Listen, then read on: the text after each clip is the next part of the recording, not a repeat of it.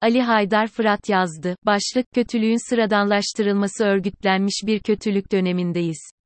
Egemen sistemden, egemen devletlerden, egemen dinlerden, mezheplerden, kimliklerden, erkeklerden, ötekine, küçük olana, az olana, kurda, kuşa, ağaca, böceğe, köpeğe karşı büyük suçlar, katliamlar yapılıyor. Belki bu denli büyük olaylar, katliamlar, cinayetler yaşanması insan olma duygusunu tümden yitireceğiz. Aslında bugün insan denilen varlığa en büyük öfkenin duyulduğu, sorgulandığı ve yaptığı onca kötülükten sonra varlığının olmamasının daha iyi olacağı bir kabulün giderek yaygınlaştığı bir dönemden geçmekteyiz. Bu aslında başlı başına bir büyük yenilgi. Çünkü insan denilen varlık bütün kötülüklere rağmen iyiliğin egemen olacağı bir dünyanın kurucusu olma idealini ve ütopyasını hep yaşatmış, aktarmış ve mücadelesini vermişti. Ancak hiç bu denli karamsar bir dönem yaşanmamıştı. Duyguların yüzyıllık tarihleri yazılsa bu yüzyıl en karanlık dönem olarak anılacaktır.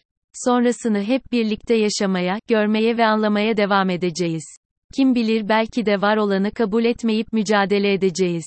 Ancak şunu da görmek gerekiyor. Sadece belli şoklara tepki veriyoruz. Görmeye cesaret edemediğimiz, tahammül sınırlarını aşan görüntülere ses çıkarıyoruz kötülüğün nedenli sıradanlaştığını, nedenli büyüdüğünü, bizatihi içinde bulunduğumuz sistemin bunu üretmek durumunda olduğunu unutarak, kahrederek, lanetleyerek, sosyal medyada en vurucu ifadeleri kullanarak ses çıkarıyoruz. Kuşkusuz bunlar elbette değerlidir ancak yetersizdir. Örgütlenmiş bir kötülük dönemindeyiz. Egemen sistemden, egemen devletlerden, egemen dinlerden, mezheplerden, kimliklerden, erkeklerden, ötekine, küçük olana, az olana, kurda, kuşa, ağaca, böceğe, köpeğe karşı büyük suçlar, katliamlar yapılıyor ve bunlar sürekli bir hal alarak kadermişçesine kanıksanıyor. O yüzden görmediğimize ses çıkarmıyoruz. Sevmediğimize ses yükseltmiyoruz.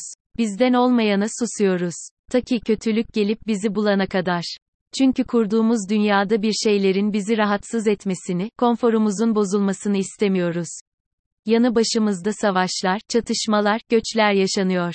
İnsanlığın gördüğü en kitlesel göçler, dramlar, katliamlar süreklileşiyor. Doğanın her bir parçası yağmalanıyor. Ormanda çıkan yangın gibi herkes bilinmez bir tarafa koşuşturuyor. Kimse dönüp yaşadığı bu kötülüğün, maruz bırakıldığı bu zulmün nedenini, aktörünü sorgulamıyor. Büyük kötülüklerin küçük faillerinin cezalandırılması bize yetiyor.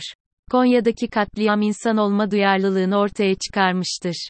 Ancak her katliam ve her kötülük kendi sınırlılıkları içinde bir tepkinin, sınırlı bir tepkinin oluşmasına ve sönümlemesine imkan tanıyor. Kimse ötesine geçip yaşadığımız düzenin yaşamın her bir parçasına uyguladığı zulmü görmüyor. Hiçbirimiz fotoğrafın büyüklüğünü, bütün ayrıntısını görmüyor ya da bakmaya cesaret edemiyoruz. Düzenin yarattığı tipoloji, yarattığı kültür, davranış ve ürettiği barbarlık olağanlaştırılıp, normalleştiriliyor. Ve bütün bunlar olurken güçlü bir tepki verilmiyor. Verilmedikçe insanlık küçülüyor, kötülük büyüyor. İnsan olmanın ve insan kalmanın meziyeti, örgütlenmiş tepkidir. İnsan olmanın gerekliliği, sadece kendi çevresinde, kendi kentinde, kendi ülkesinde olana değil, dünyanın her bir santimetre karesinde olana yönelik bir duygudaşlığın, düşünce ortaklığının ve tepki birlikteliğinin gerekliliğidir. Yeryüzündeki bütün olumsuzluklara karşı tepkiler ortaklaştırılıp, örgütlenmedikçe insan olma süreci tamamlanmayacak, bütün kötülüklerin önüne geçilmesi de söz konusu olmayacaktır. Metastaz yapmış kötülüklere karşı insanın çaresizliği her olumsuzlukla daha da derinleşmektedir. Çünkü insanın insandan bu denli yalıtıldığı, bireyselliğin bu denli yüceltildiği, toplumsal ve siyasal olanın bu denli arkaikleştirildiği bir başka dönem daha yaşanmadı. O yüzden çare insanların eşit, özgür ortaklaşmasından, birlikteliğinden geçmektedir.